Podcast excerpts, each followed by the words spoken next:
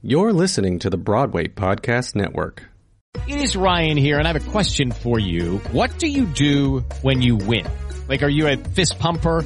A woohooer, a hand clapper, a high fiver. I kind of like the high five, but if you want to hone in on those winning moves, check out Chumba Casino. At ChumbaCasino.com, choose from hundreds of social casino style games for your chance to redeem serious cash prizes. There are new game releases weekly, plus free daily bonuses. So don't wait. Start having the most fun ever at ChumbaCasino.com. No purchase necessary. Group. Void were prohibited by law. See terms and conditions. 18 plus.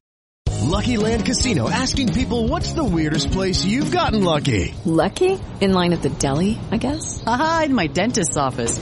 More than once, actually. Do I have to say? Yes, you do. In the car before my kids' PTA meeting. Really? Yes. Excuse me, what's the weirdest place you've gotten lucky? I never win and tell. Well, there you have it. You can get lucky anywhere playing at LuckyLandSlots.com. Play for free right now. Are you feeling lucky? No purchase necessary. Void where prohibited by law. 18 plus. Terms and conditions apply. See website for details.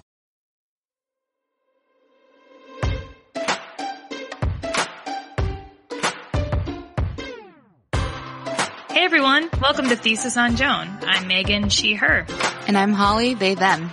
Thesis on Joan is a podcast dedicated to amplifying voices from the LGBTQ plus community in the New York performing arts scene and examining the industry from a queer perspective.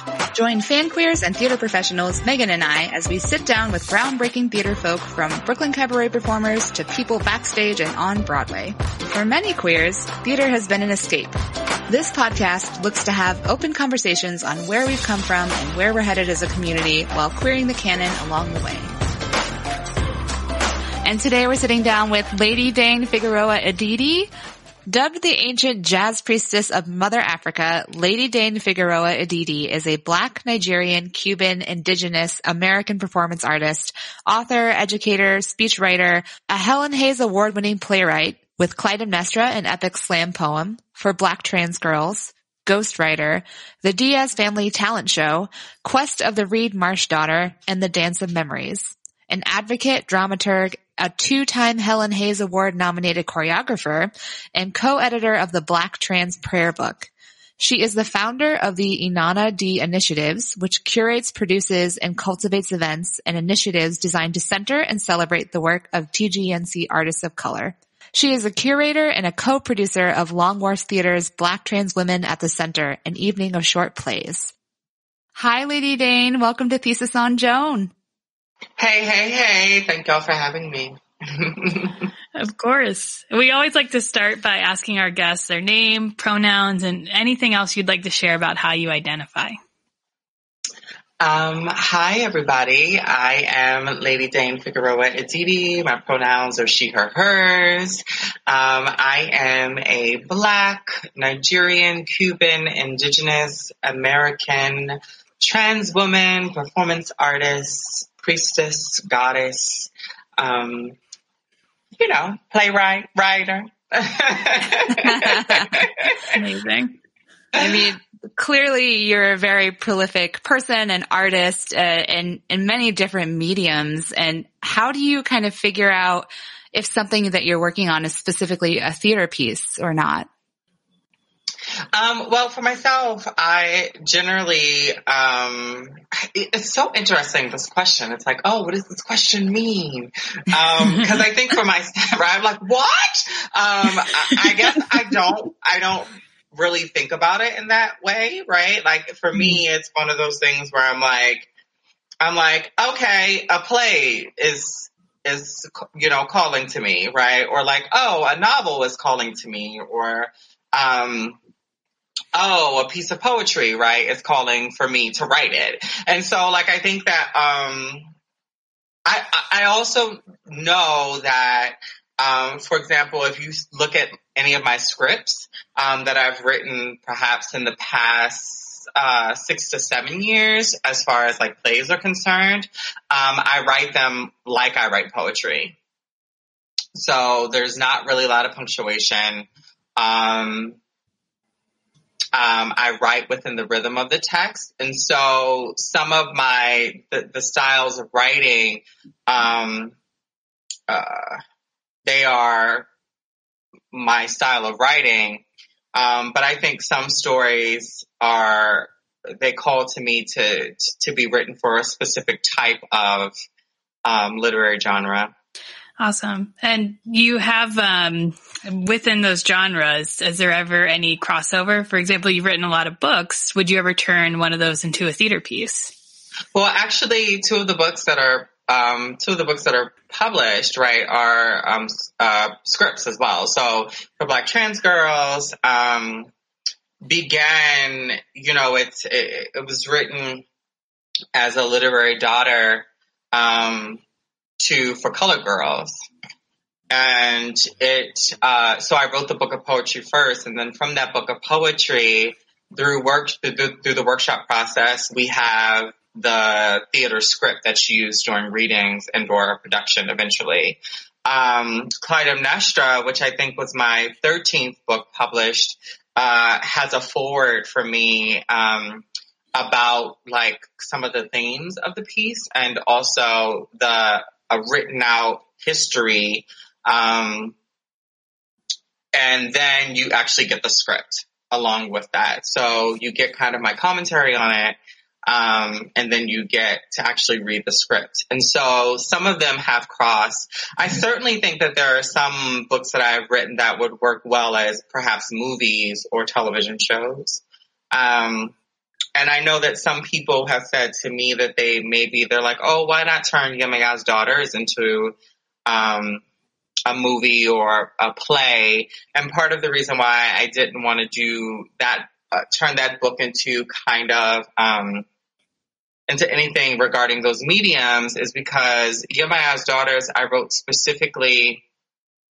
Um, through first person, right? So like the point of view was through the main character and also, um, you forget as you're reading the book, you forget that the, that the protagonist is trans. And so when transphobia comes up in the book, the sort of jolt that happens around it is sort of how I felt like I experienced transphobia, um, meaning like you know, what is wrong with y'all? Why are y'all being transphobic? what? you know, because like I am who I say I am, right? And um and it's like it is it is not my it is not my uh issue that like a person who is transphobic can't recognize that, right? Can't recognize my divinity, um, can't recognize my womanhood or and or doesn't choose to, right? Like that's mm-hmm. not that's not that is not a fault of mine it is a fault of theirs. So the book is written specifically um, so that everything is imagined uh, and, you're able to actually create the picture in your mind and also um, experience the realness of this person through their own way of experiencing themselves as opposed to um, having the world try to dictate who she is initially. Yeah, that makes so much sense to me. I, I don't walk around like thinking about my otherness until it like gets reflected back to me, I think. Yeah. Right, right. I was like, yes, I affirm that. Can you tell us a bit about your cabaret work? Oh my goodness, cabaret work. So I've been doing cabaret since I was a teenager, child. Um, and I, I think that first it started off initially because I wanted to raise money for college. Um, and I wasn't really performing a lot at school. So I went to a performance arts high school. Hi, Baltimore School for the Arts. Uh, um, and I discovered, right, this, um, deep, deep, deep rooted um, not only love of jazz, but the fact that I had the gift of jazz. And so, um, I started doing cabarets when I was a, a, teenager. And then when I got into university, you know, it, it's like, you know, I wanted to play, I wanted to play like the Lady M's and the, you know, I wanted to play all the ladies and they were like, girl, you got to play Othello. And I said, girl, no, right? So, um, I really, you know, I honed my performance skills, uh, writing cabarets, um, writing material for cabarets, like telling jokes, you know what I mean, singing songs, um, and developing that kind of audience relationship uh, through the work of cabarets. And so now, you know, when people come to my cabarets, things that you can expect from my cabarets, comedy, um, you can expect uh, politics, conversations about politics. Um, I have this, I have this medley that I do of all these like nasty songs about, you know, um, I call it, I call it the bad B medley, honey. And it's basically like, oh, you know, everybody was talking about WAP, right? They were like, WAP, WAP, WAP. And I was like, what? I said, honey, you haven't heard of some of the girls, honey. I said, you must have not had heard, you know, pull up to my bumper baby by Grace Jones or Millie Jackson, slow tongue or all the way lover. I said, honey, you haven't heard those. And so basically what I did, right, is that like, um, I put together this medley of all these like, you know, nasty songs by amazing black women artists. Um, and I, and I sing it, honey. And I sing it. And so like the, the shows for me, my cabaret shows are, um, are a way for me to, you know, have a relationship to the audience and, um, that is not, uh, that is not, uh, consumed by the fourth wall, if that makes sense. Um, mm-hmm. Yeah, and to also, you know, commentate and critique oppressive systems, um, and celebrate, uh, my womanhood, celebrate black and indigenous women, um, celebrate trans people. Um, yeah, in addition to the uh, medley, which sounds fantastic, and we both need to hear it, um, are there any other highlights you would like to mention about your past cabaret performances and anything you want to share about what you plan to do going forward? Yeah, I mean, I will say this. I miss, I miss it, right? Like my last cabaret performance was last year. It was called Work and it was, um, it was a celebration of black women and it was at Studio Theater and um, because of the, you know, the pandemic, nobody is going into theaters, right? Um, and the other day I was like thinking, I was like, oh, I miss, I miss cabarets. Um, so I think going forward, there are definitely some, there are definitely some tunes that I would want to add to, um, my roster of songs. And also I would like to, um, dive into perhaps doing some more original pieces as well. I also songwrite. Um, But yeah, those are my thoughts. I mean, like one of my favorite tunes to do is like Chaka Khan's Through the Fire. Um, listen, let me tell you something. When, I, baby, when that Through the Fire get a hold of me, baby, baby.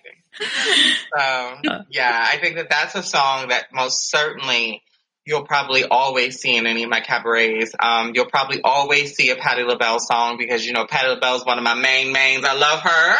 Um, growing up, I used to put on a, a, towel on my head, honey, and fall out on the floor and things and sing somewhere over the rainbow. Yes, honey. Yes. They used, to be like, used to be like, dang, do somewhere over the rainbow. All right. I got you, honey. Yeah. So, almost Patti LaBelle. So yeah, yeah, yeah, yeah oh, incredible. I know I didn't even really think about how cabaret is like extra risky theater because of the no fourth wall, like coming into the audience or talking closer to the audience. Can't wait till we can see one of your shows soon. Uh, so you recently co-produced Black Trans Women at the Center, an evening of short plays with Long Wharf Theater. Uh, can you tell us about how that relationship came about and how other queer BIPOC artists might be able to leverage their access and privilege for their communities? Yeah, so I was so uh, Douglas Lyons uh, reached out to me and was like, "Hey, I wrote this play." He's from New Haven, and so he was like, "Hey, I wrote this play. Um, it, eh, you know, it's about it's about a black trans woman. It was a short ten minute piece. Um, at the time, there were there was a lot of reports about violence happening to black trans women in the news." Um, and he was like, basically, he wanted to use that play to um, help to bring a conversation um, to an audience, perhaps who was not having that conversation around Um, what does it mean to make a world that is safe for Black trans women? and so I read the piece and I said, all right, Doug- I said, all right, Douglas. So these were my notes, right? Like these are my notes. These are the things I think you should change. And he had said that Long Wharf had signed on already to do to do a virtual reading of um, Sunshine. And so in that, so I went into the meeting with Long Wharf, right? Um, basically like really with my own agenda in very many ways, where it's like I wanted to create an evening that, um, center black trans women in many capacities, meaning as playwrights, um, actors, myself, you know, as a director, um, et cetera, et cetera. And Long Wharf was like, yeah, girl. And I was like, right? uh, right? Uh, and so I always say to folks, I say, you know, I went into that meeting, um, a director and I left a producer. Oh wow. And so for for me, right, it was just like, you know, what is the access that being a director on that piece gave me and then how would I leverage that access? And I think that so often, well, I will say this. Um, I think that white supremacy tries to tell us that we don't have the right to ask for um, what we believe is necessary. Mm-hmm. Um, and I believe that it was necessary for us to uh, pay Black trans women playwrights. I believe that it was necessary for us to center Black trans women um, in that evening completely. Um, and I and I said to Long Wharf, like, this is what this is what I think that the evening should be. And the evening became more expansive, and Long Wharf did what what is supposed to happen, right? They said yes, yes. Let us get back to you with what the budget is. And I said, great, awesome. Um, and now, you know, Black trans women at the center. I don't know if I can announce it yet, so I won't announce it. Oh, okay. But, I, but I, but I will say this. Um, I also understand the ways that uh, systems have kept Black trans women um, out of spaces. And so I want to call to action every theater person who might be listening to this um, that it is imperative um, for whoever that may be um, that you make sure that any theater that you might have any type of structural power in, that you are advocating for that theater to um, commission, produce the works of Black trans women. Yeah, absolutely. And I think you were someone coming in to direct this short piece and you got a whole kind of evening out of it. That's really amazing. It's and amazing. yeah, I think people should be asking more for things like that. That's really incredible. yeah, I was like, I was like, I said, you know what's about to happen? we about to make, we about to make this evening, we about to make this evening full, honey, full. Um, and Long Wharf said, yep, what you need? And I said, this what I Wow. need. Yeah. That's amazing to hear. Good on Long Wharf. That's great. Yeah. I'm like, good on Long Wharf, good on me. That's true. You're right.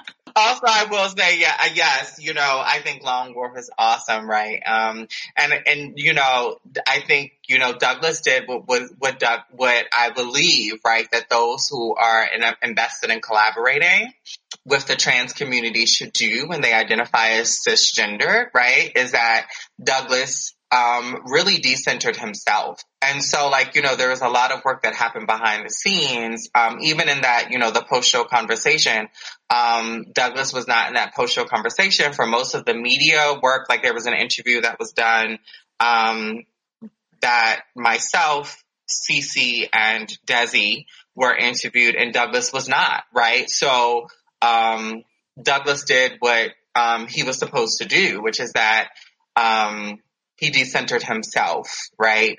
Um, and that the black trans women truly did, um, become the center of um, that evening. Period. Yeah. That's great to see examples of that happening. Also, I love Long Wharf. Love you, Long Wharf. they just needed a little nudge in the right direction. Going back to the play, your play you mentioned, or your choreo poem, Black Trans Girls Who Gotta Cuss a Motherfucker Out When Snatching an Edge Ain't Enough, was produced at the public last year. Can you tell us about how you approach centering and celebrating Black trans women? You know, we talked about this, uh, this evening of, uh, sharing, but how else do you approach that? Yeah. So most of my, you know, most of my, um, most of my books have black trans women protagonists. Um, and there might be a second protagonist who is a cis woman. Um, mm-hmm. but most of my books have black trans women as protagonists and black trans women who, um, share parts of my identity, right? Um, and so that's on period, right? As they say, period poo. Um, and, and a lot of my advocacy work, um, is really about, you know, centering black, brown, indigenous, uh, trans folks. And so for, you know, for black trans girls, I felt like, um, for color girls is such a staple, right? Like it is literally, but like we would not have hip hop theater without for color girls. And that is the mm-hmm. truth. And so, um, so many of the ways of storytelling that we celebrate now in this modern age really, um, really owes, it really owes a lot to For Color Girls by, you know, Ntozake Shange, right? She, she, she revolutionized her, her you know, her sister and um, Miss Diane really revolutionized theater in ways that were thrilling. Um, and that the ripples, the ripple of that is felt now um, and so for me, I said, you know one day I'm going to write a choreo poem. And I said, after 2016, I was like, you know, black trans women have been sounding the alarm about white supremacy, um, for so long. And I think now in 2020, we are witnessing, you know, the ignoring of the, the sounding of the alarm on that. Um, but in, you know, in 2016, after you know who was, uh, I guess he, you know, the electoral college elected him because he definitely lost the popular vote. Uh, you know, I was pissed off. I was pissed off because I said, you know, if we had just dealt with what the real issue was, um, which is white supremacy, um, we probably could have saved some lives now, right? Um, and so for me, I wanted to write a piece in which um, Black trans women were able to be all of who they wanted to be and to tell the audience if you want to be in community with us these are the rules right and and to dictate what it means to be in community with them as opposed to I like I'm not invested in white savior narratives. I'm not invested in a cisgender person's like that savior narrative. I'm just not invested in those things. I'm invested in um you know, black trans women being able to be fully themselves, eh, eh, whether that is complex, whether that is, um, you know, one track minded, whether that is messy, whatever that is. Um, and so in my work, I, I approach my work by writing women who, um, are all of those things sometimes and that their transness is a part of who they are. And it's a deep, worthy, and divine part of who they are. And that they understand that they are connected to a sacred legacy that goes back to the beginning of time. We also wanted to ask, and I, I want to kind of go on that track of the sacred legacy because I, I, think this might have kind of tie in together. Um, what theater artists or artists have made you feel seen and represented? Oh gosh. I, you know, it's like, you know, what do we mean by that, right? What do, can you tell me what we mean by that? Cause I think that, um, Go ahead. Can you expand? Can you expand on that question? and maybe there, maybe there's not, you know, maybe there's not an answer to it, but is, is there, I think the way that we talk that at least I understand it and how you can jump in with the way you understand it is if you've ever been able to see a work of art or a theater piece um, and you're like, oh, okay, that's something I connect with. That's a part of me up there. And I know a lot of the work that you're doing is to bring that reality for other people. So maybe, maybe you haven't had that experience before.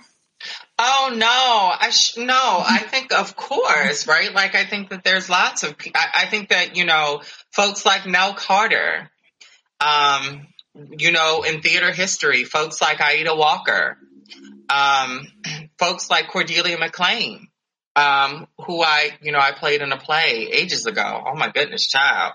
Um, you know, that was my first, you know, Cordelia McClain was my first role where, um, I was a leading lady and, and, and that role, you know, me playing her in that show really awakened, uh, DC theater audiences to like, oh, this, this person is, this person can be a leading lady. Hmm.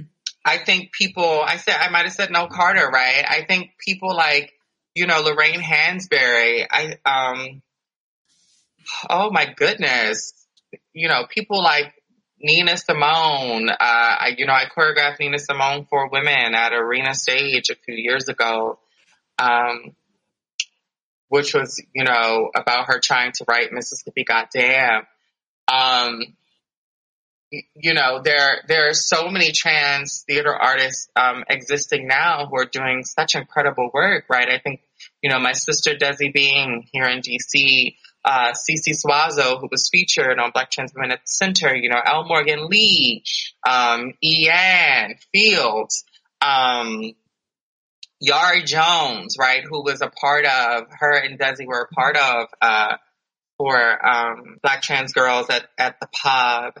Um, yeah, so I mean, I, I would be here all night. I think if I if I um, were to name right, if I were to name like all the the folks who um, are are in my community, um, and also who are who have fought right for me to be able um, to take up the type of space that I do on a theatrical stage.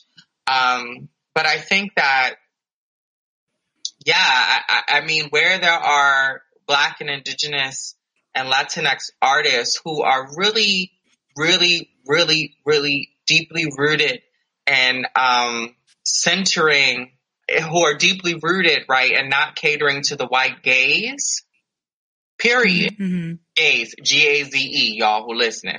Uh, they're like the gays. gays, G A Z E, y'all. them too. Um, yeah. Right. right. I think that, I think when I have witnessed that, those pieces of art, I have seen my, I have witnessed myself in, in very many ways, maybe not fully reflected, but most certainly parts of me. Um, because we have the right to center ourselves in the telling of our story. Um, we have a right in centering ourselves when we think about who we're telling our story to um, and who we're telling our story for. That's my answer to that question. That's great. Swinging over to your role as a, a healer, and how does that role influence the work you create and how you create? Yeah, I, you know, I, I understand that, you know, the violence that white supremacy has enacted on um, black, brown, and indigenous trans folks, right, has it, it has caused trauma. And that even outside of, you, you know, I think that we oftentimes in, in these conversations, we're having conversations about, oh, what can the theater do? How can the theater be responsible? What can the, how can the theater shift and change? And I, you know, I told someone on a call one day, I said, listen, if you're not invested white person, if you're not invested in, in, in dismantling white supremacy and all of the systems that come from that, colonization, patriarchy, um, you know, transphobia, homophobia, classism, ableism, etc. How can I trust if you're not invested in dismantling those systems outside of the theater? How can I trust that when you come into the theater that you have my best interests at heart when you're interacting with mm-hmm. me? Yeah. And so as a healer, um, ultimately I understand that trans people are divine Period. Period. And that my work celebrates, centers, reaffirms the divinity of trans people and says that you trans person have the right to be all of who you are and that the violence has that has been enacted upon you whether it is in your interpersonal relationships or uh-huh. it is it is systematic there is a root cause of those things and it is not you it is a system of colonization patriarchy imperialism and white supremacy that has tried to end you and your ancestors. And that you existing is because your ancestors dreamed you into existence. You existing is because you have dreamed yourself into existence. And so as a healer, I believe that it is a, responsibility to hold that mirror to trans people, especially black, brown, indigenous trans people, especially, particularly. And, and, and to say like, you have the right to exist. You have the right to exist and not simply exist, but to thrive. And perhaps this hour and a half that you're witnessing my work or 10 minutes or two hours or two and a half hours, child. I don't think I got anything that's written for two and a half hours, child. Who does that anymore in 2020? Um, but however long you are, you are sitting in the theater or you are observing or witnessing something that I have written, um, you know, may you leave that space understanding that you have the right to thrive period. Yeah. I just want to edit and like put that on repeat a couple times.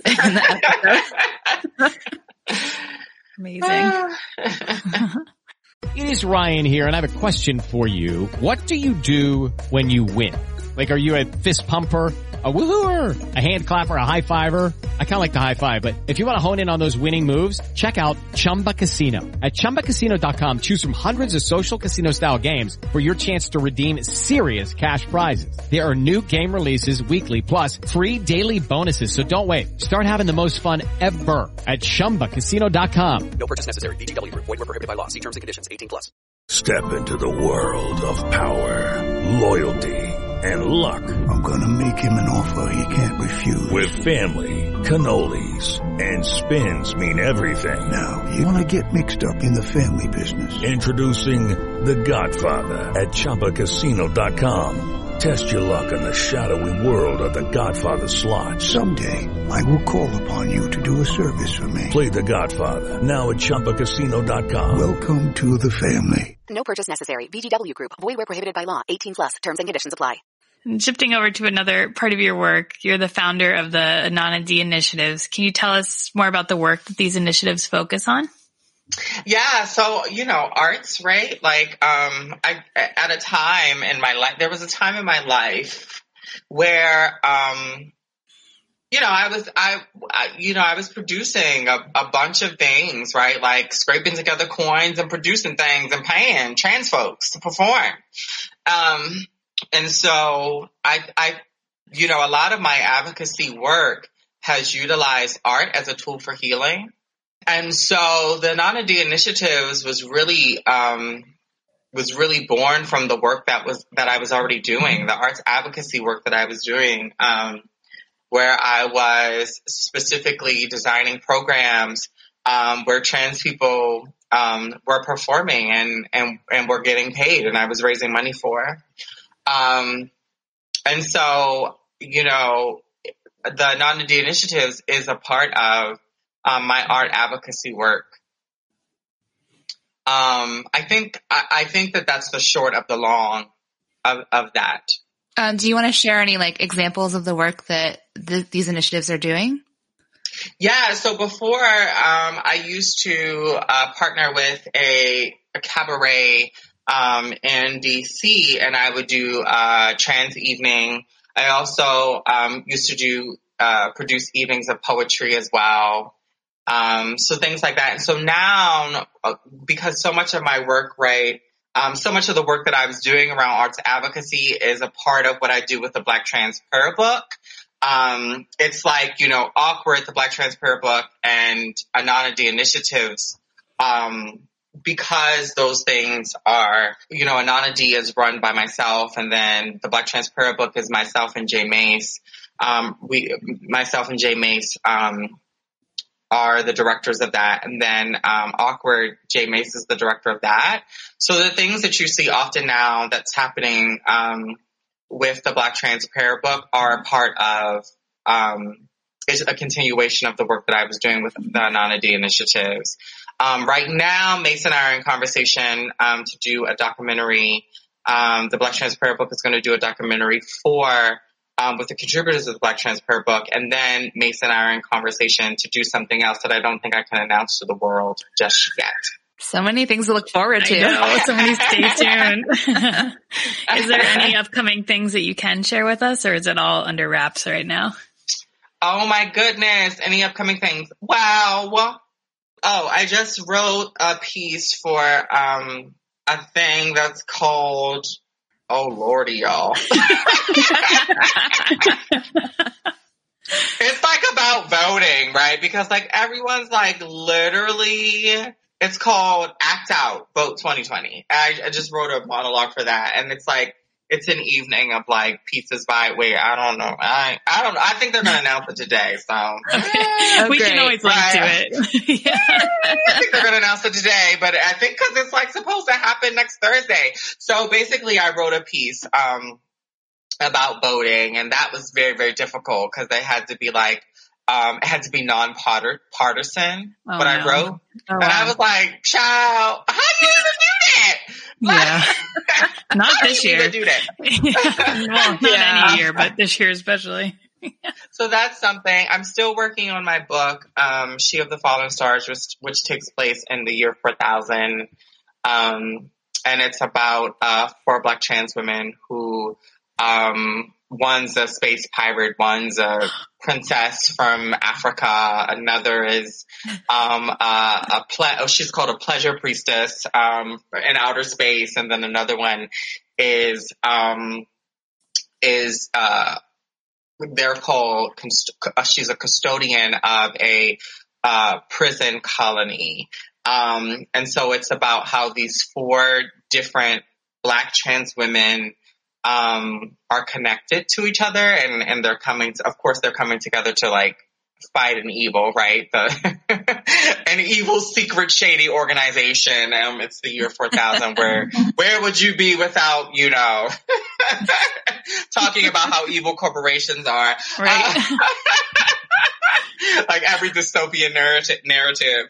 Um, so I'm working on that. And then of course, um, I was commissioned by Baltimore Center Stage to write a piece, which is a part of my um, Baltimore cycle of plays, and um, that is something that I'm still working on. I just I submitted my first draft and had my first meeting. Um, so, so working on that, and then also Rep Stage is of course still going to do Ghostwriter um, that we are in conversations right now to really wonder, right, like if we want to move Ghostwriter to actually the 2021-2022 season. Mm. Just because, you know, COVID is shady, Miss Rona is shady out here, and um, we want everyone to be as safe as possible. But we may do something else with Ghostwriter um, in 2021 that is safe, that is virtual, um, that, um, yeah, could give the audience like a little taste of what we got going on. So those are some things that I have coming up. I just released my latest book, uh, my 14th book, um, which was wow. just called Infrastructure of a Nation, which um, it's it's it's poems and prose and reflections on um, you know revolution and and remembering how to love and um, you know it's a it's a critique of systematic oppression and white supremacy and all of that as well. Yeah. Wow. Such such a wide range Yeah. from like space pirates to. I know. I have to like forget that I heard about the year 4000 book because I'm just going to think about it until I can read it now. So I need to just like wipe that from my memory until it's available to me. That sounds amazing. Do you want to talk about Ghostwriter a bit and like what that what that piece is about, and you know, like anything people should be excited about? Yeah, Ghostwriter is okay. So all of my Baltimore Cycle plays um, have some timey wimey aspect, right? So I, I did write a 2020. I, gosh, I feel like you know, three years from now it'll be like the COVID plays, right? Like, um, I, I did write a uh, COVID play within that Baltimore Cycle called Between Time, and it's about two neighbors who um, who live across from each other. And um, I was inspired by, you know, the people in Italy who were singing right to each other through their windows. Um, and so it takes place in both, that place takes place in Baltimore and they're two neighbors and their windows are separated by a small alleyway and they fall in love during the quarantine. Ghostwriter is a part of that Baltimore cycle of plays um, and that the first half takes place in 1920, right outside of Tulsa, Oklahoma. Um, and the second half takes place in Baltimore, 2019. So it's a two. It's they call them two handers, right? Um, and so it's two actors. They play two people in Act One, and then they play two people in Act Two. Um, and you find out how they're connected when you actually come and witness the play. I know. I wanted to ask. I was like, I'm probably not allowed to know. Yep. but I can I can say this in Act One, um, the two characters are there's a woman named uh, Ruby and then a man named Patrick. I think uh, he's like white, so I don't really care about him. But uh, and he's a man. Oh, um, so oh my gosh, um, reverse racism is not real. Um, so. Right, like I hope like none of the listeners are like, is she a reverse racist? It's not real, y'all. um, it's just not a real thing. Um, so, um, he is an, he's the son of an Irish immigrant and, um, Miss Ruby is a, um, she's kind of this woman who, um, utilizes herbs and magic to help her community of people. And so he comes to her seeking her help um, he comes to her seeking for her to, uh, you know, help him with some spirits. Um, and then, um, Act Two takes place in 2019, and those two characters, um, it is Charles is the, the, the white guy plays Charles, and then the black trans woman plays, um, a character named Rebecca, and she's a ghostwriter, and he's like a famous writer, um, and she basically comes to his apartment to um, help him with his writer's block. And um, her methods are a little unusual. Um, and so, um, yeah, and I think that that's really all that I can share about That's great. I, I want to see it. Yeah, I can't wait. That's awesome. So you've been speaking about the need for theaters to dismantle white supremacy, uh, and that includes like reparations, centering black leadership, paying black artists, uh, you among with many people.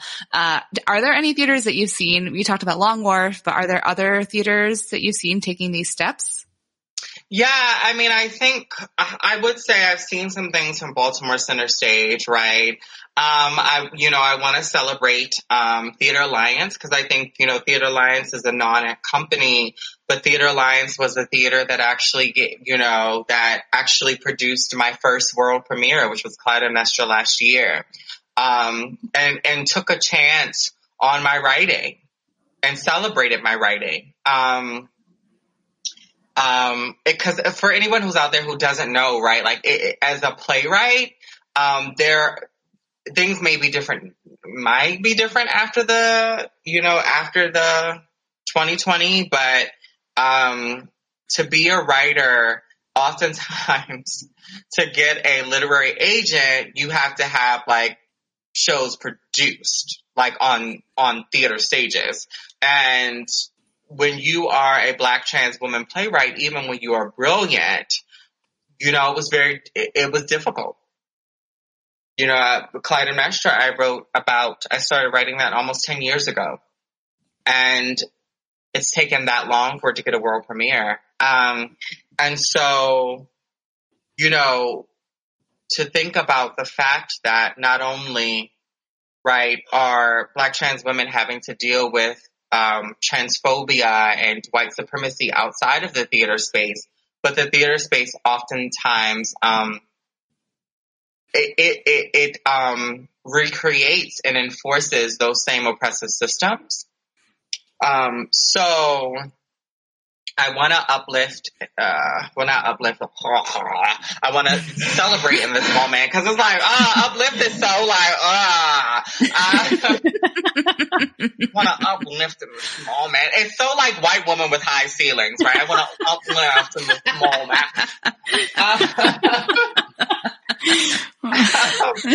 you know, celebrate in this moment um, the fact that Theater Alliance said you are a brilliant writer and we are going to do everything that we can to make sure that you're that you get the world premiere that you deserve, and they did. Um, and so I've I've already witnessed the work happening from them mm. before before mm-hmm. we see you white American theater. And so, yeah, I mean, like those, you know, Long Wharf, Baltimore Center Stage, and um, Theater Alliance are three theaters who I am in conversation with a lot. So um, I can say that I I believe that they are taking some of the steps to to do what is necessary. I also just want to say this, right? Like, I just feel like because our because our country is is colonized, right, and because our country is is built off of um, the genocide of indigenous peoples and uh, the enslavement of black people and the uh, discriminating um, against immigrants. I, I feel like um, no theater will ever do enough, really. Mm-hmm. And I think that, um, but, but because no theater can ever do enough, it does not mean that theaters don't have the responsibility to still strive, to still strive for um, a less oppressive theater, a theater that is um, that is free of white supremacy, that has dismantled white supremacy, that does not allow white supremacy um, in its doors. Um, so, yeah, I feel like when we talk about like who's doing the work, right? Sometimes I say, well, like who has the privilege of doing the work? Mm. Who has the um, financial means to be doing the work? Who um, who has been doing the work but hasn't been celebrated because like they ain't got no Broadway house, right? Or they haven't had no shows go to Broadway. Mm-hmm. And then what I'm more interested in is um, who are you outside of your institution? And are you committed to dismantling white supremacy, um, not simply within your institution, but also in the world? Because when I leave an institution, when I leave a theater institution, I'm still all of who I am. And I am still going out into a world um, that is transphobic and anti-black and white supremacist. you know, that is, that has, that has profited off of all of those things. And so I say, you know, my call to action and my like holding the mirror to folks is like, not only what are you doing in your institution, but also what are you doing in your life to dismantle these oppressive systems. That was a long way of me saying that. No, it's, I feel like it's different than any other way we've, we've heard that like discussion. And that's such a great point. It's not just like doing it in the building itself. It's how you're going out into the world and like what you're leaving your audience with. And who you're even trying to create an audience for. I think that's another thing too that we've been Yeah. talking about a lot. Yeah, like who are you? Like I think some of the questions, right, too, are like, are you actually invested in the communities that your theater is in? Are Right. you, do you know, do you even know your community that your theater is in? Um, are you invested in indigenous sovereignty? You know what I mean? Like, are you, are you actually like building, um, relationship with, with the, with the indigenous peoples of, of the land that your theater is on? Mm-hmm. um, you know, are you, you know, uh, it is such a surprise, right? It- It's not a surprise. It, it is such a, um, it's very telling, right? That, that so often, right, violence happens to black trans women in some of these cities and those theaters do not release a statement condemning transphobia Mm-hmm. at the very least, right? Like, Right. Seems like an obvious first step. Um, and so for me, it, it, it's it's about um, you know who do you who do you want to be when you wake up in the morning, and then who, and then who do you and then what do you want the place where you work to be when you have to go to it? Right. Mm-hmm. Actually be, not just saying that you are. Right? Yeah. Nobody's got time for that. Mm, I was about to cuss. Never mind. Uh, That's fine. You can cuss. Yeah. I was gonna say, ain't nobody got time for no fake shit, baby. It's- Listen, because like, because really, right, for some, for some of us, it is a matter of life and death. Mm-hmm. And so like, and so what I'm needing for, for certain theater creatives to understand is that like, one, you do not have the right to rest on your laurels. Just because you did some kind of like anti-racism training or you did one program that centers black people, um, or you produce one black trans woman. You can't rest on your laurels with that baby. Um, just because you released the Black Lives Matter statement when George Floyd was murdered. Because the, the work, the work that is, that is necessary to be done, um, we are fighting against systems that in some cases are thousands of years old, in some cases hundreds. And so thousands, thousands. Well, yeah, imperialism. Um, and so, so we, you know, it, you gotta be who you say you are. And this theater of wokeness, this theater of wokeness, baby, we're past that. Um, we're past that. Yeah, I love that. That gives everyone such agency. I feel like a lot of times think the buck is kind of passed to like, oh, the most powerful per- person in organizations, but that really like challenges everyone to be like, no, what exactly are you doing? What steps are you taking? Yeah. And I mean also, right, to whom much is given, much is required. So I want to say this. I think that, you know, to the, to the commercial theaters and to the theater and to the nonprofits who may have budgets that are high or may have lots of money or may have funders who just gonna give them money, right? They are, you know, they are called to, um, they're called to a level of transparency and a level of work and a level of, um, uh, and a level of transformative justice, um, that perhaps might feel like they are called to do a little bit more than some other folks. So yes, um, you know, everybody likes to talk about the Bible every five seconds and want to quote Jesus all the time. I also read to whom much is given, much is required. And what that means is, is like, if you have much, you might have to do a little bit more for your community. Absolutely. Uh, I want to shift us to kind of our final closing sections. First up, we have queering the canon. So, uh, if you could perform or choreograph a piece from the theater canon, what would it be and how would you want to queer it up? Oh God. um, choreograph something from the theater canon. My own piece called, um, Roaring, which is a, which takes place in the 1920s and it's about a black family of performers in Harlem who perform at, you know, the mom's nightclub.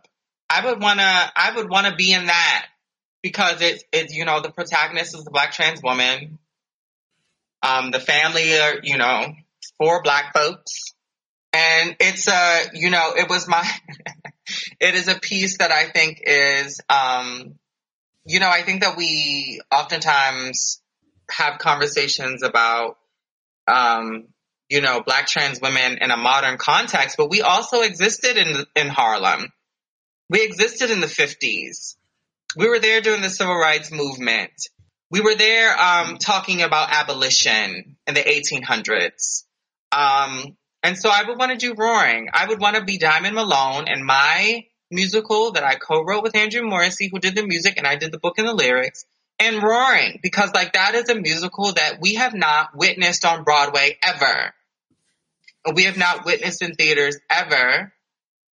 And that's a story we've not witnessed.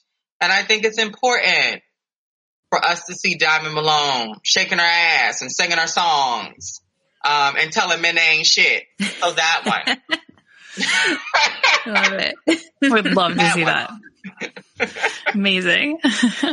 and then jumping over to queer culture, Rex, is there anything you would like to share with us outside of theater that's been your queer culture indulgence? TV, movies, books? Gosh, what do I say? Right? Like it's like what? What do I say? Um. Oh, queer. Oh gosh. I don't. Know. I feel like you know. I watch a lot of shows and shit, and I I read books and things. Um. It can be like queer to you. It doesn't have to be like specifically. Queer. Oh, it doesn't have to be. It doesn't have to be LGBTQ plus IA plus. Exactly. Yeah. Okay. Uh,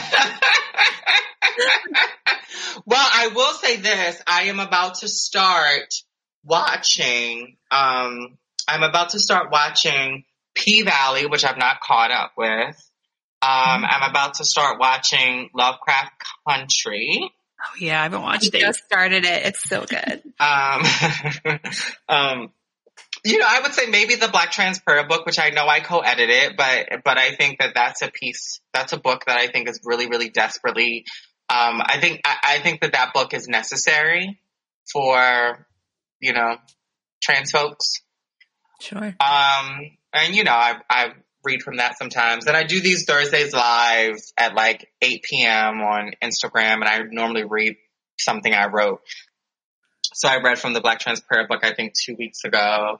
And then, you know, I'm a big comic nerd, y'all. Amazing. I'm a huge comic nerd. Yeah. And so I've been going, I've been going back to, um, I've been going back to all of these old comic books and, and reading and reading and reading. And then I just read a story that takes place during, um, Secret Wars in the Marvel canon, um, in which Northstar and his husband, um, it's like an alternate universe, right? So it's not the it's not the main six one six universe. It's like an Mhm. alternate universe, and it's it was like a collection of stories. And and one of these stories is, is Northstar's husband um, trying to um, trying to um, enlist the help of of a mutant to to to storm these uh, mutant camps to basically like free and save his husband. Um, and so that that was, I guess that was something that I read that I was like, oh, you know, that they're a gay couple. And I think they might have been the first, I think they might have been the first gay couple on a, to get married in a cover. I mean, in, in a comic. Oh wow, that's Um, awesome. Northstar, and I, I forget his husband's name because they're they're not as they're not in the comics as much. But um, yeah, that was I have that I have that issue. But um, this was in an alternate universe, and so yeah, and I, and I think for myself, right, like because I because I'm not um oftentimes like uh witnessing myself reflected in comics and or um, you know, witch stories or stories about magic or sci-fi, um, you know, I, I like to celebrate my own work. So, you know, Brew and, you know, the Ghetto Goddess series and the C. Muhammad series, because like those books were really written, um, because I wasn't witnessing myself in things and I wanted to tell these stories, but I also wanted to make sure that, um, black and brown and indigenous LGBTQ peoples, um, filled those worlds. So most of the characters and most of my books are um, black, brown, indigenous, and um, most of them are LGBTQ because I think it's important for us to um, you know, tell our own stories. Did that answer your question? Definitely. And we'll link to all of your work so our listeners can find it. That's awesome. Finally, we do queer gives. So I know you wanted to shout out for the girls. Uh, is there anything you want to say about them or, or why you love them? Yeah, I mean, like you know, for the girls is for the girls is is one of those um, organizations that I love, along with um, you know Okra Project and um, Black Trans Travel Fund and Marsha P. the Marsha P. Um, Johnson Institute, um, to name just a few, um, who are who's doing um, amazing work for the Black trans community. Um, and for the girls, I believe that I just saw something from them where they are they help with rent relief for the girls. Mm-hmm. So, uh, so as I think about right, as I think about the fact that we have a um, GOP GOP led Congress who don't care about us at all this pandemic has been raging and that there are so there's so much economic violence that happens to black trans women already um, and that the you know the economic crisis that was born out of the inaptitude and the lies of this administration um, which has led to in very many ways uh, an economic crisis um, that oftentimes uh, black trans women are forgotten. When we talk about like who is in need of relief, who is in need of um, uh, economic assistance. And so um, I still don't know if they passed the second stimulus package, but I wanted to um, shout out for the girls in this in this moment because I know that they are helping folks with rent with their rent, and I wanted to um, say yes, you know, if you got any coin, honey, and you, you know, you can help them, um, help others, then go ahead and do that. Awesome. That's great. And then last but not least, how can our listeners follow you online? Okay, boo. You can follow me um, on Instagram. Um, you know, I always tell folks, I say, listen, Instagram is where you're going to get the titties and also you know, me talk about politics and shit. So don't think, cause you know, there was a meme a little while ago. I can't, I can't remember who made this meme where it's like, you know, somebody comes who just follows you on Instagram because like they just think you're gonna get titties out all the time. Um, and then they like, and then they see you like critiquing like oppressive governments, right? And they're like, what? So I, so you know, for people who follow me on Instagram, don't think it's just gonna be like pictures of me with my boobs out and my makeup on and me like, you know, doing all that. You might get a little bit of that, but you're also going to get um, my hot takes, as they say, my hot takes. okay, my Instagram is Lady Dane Fe. So, so Lady Dane Fe. That's also how you can get to my website, ladydanefe.com is my website. And then my Twitter, because somebody already had Lady Dane. Um, my Twitter is at the Lady Dane or the Lady Dane. So T H E Lady Dane. Um, and Twitter is where you going just, you know, Twitter is me reading a bunch of bitches, right? Um, and when I say a bunch of bitches, I mean, you know, like oppressive systems and shit. So if you ain't here to have conversations about dismantling white supremacy, if you don't like to see conversations like that, baby, then you probably don't want to follow me on Twitter because I goes in. Okay. Um, but maybe you should follow. Yeah, absolutely. You know what I tell people? I always say in my in my shows, I always go, I go, listen, I'm going to cuss a lot. I said I'm going to read. Um, I'm going to read a lot. Um, and I was like, I'm not going to censor white people. So I said, if you get bothered by any of those things, you might want to leave the space right now and go buy my books. Thank you very much. go buy my books and have a nice evening. So um, that should be the only way people like are allowed to leave is by buying your books. Yeah, they're not allowed out unless they do that. no, yep. we want to honor folks. We want to honor folks' autonomy and agency, y'all. Uh, I guess. Yeah. well, thank you so much for being here. This was amazing, and uh, we just value your insight so much. Yeah, thank you. Y'all are so sweet. Thank you for having me.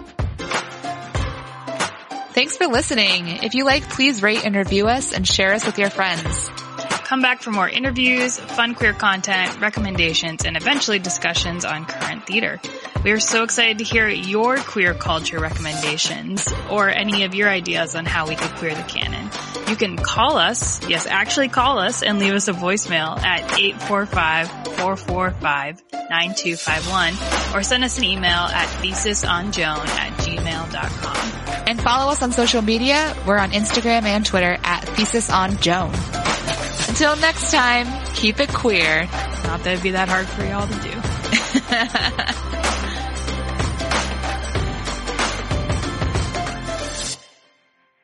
So my Instagram is, hold on y'all, y'all tried it. Let me go look on my Instagram real quick. Shit, cause I might have said it wrong. I might have said it wrong, all of that. Hey, it's Leslie Odom Jr. here on the Broadway Podcast Network to tell you about the Rise Theater Directory, a program of Maestra Music. Rise is a national online resource designed to connect and empower backstage and administrative and creative theater professionals from underrepresented backgrounds. If you work or aspire to work in the theater community, this can help you find your next project. And if you hire theater professionals, search the Rise Theater Directory to find your next team. Create your profile now and get more information by visiting risetheatre.org. That's theater with an R-E, R-I-S-E, T-H-E-A-T-R-E dot org because only together we rise. Step into the world of power, loyalty, and luck. I'm gonna make him an offer he can't refuse. With family, cannolis, and spins mean everything. Now, you wanna get mixed up in the family business. Introducing The Godfather at ChumbaCasino.com. Test your luck in the shadowy world of The Godfather slot. Someday, I will call upon you to do a service for me. Play The Godfather, now at ChumbaCasino.com. Welcome to the family. No purchase necessary. VGW Group. Void where prohibited by law. 18 plus. Terms and conditions apply.